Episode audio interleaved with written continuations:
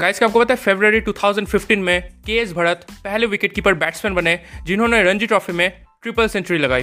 Okay बहुत ही कम लोग लगा पाते हैं ट्रिपल सेंचुरी चाहे वो इंटरनेशनल क्रिकेट हो या फिर रणजी ट्रॉफी हो।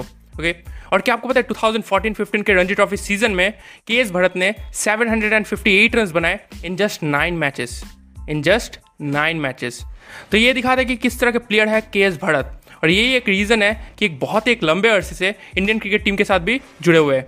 ओके तो क्या आपको इफ़ेक्ट पता था? मुझे कमेंट सेक्शन में बताएगा. Thank you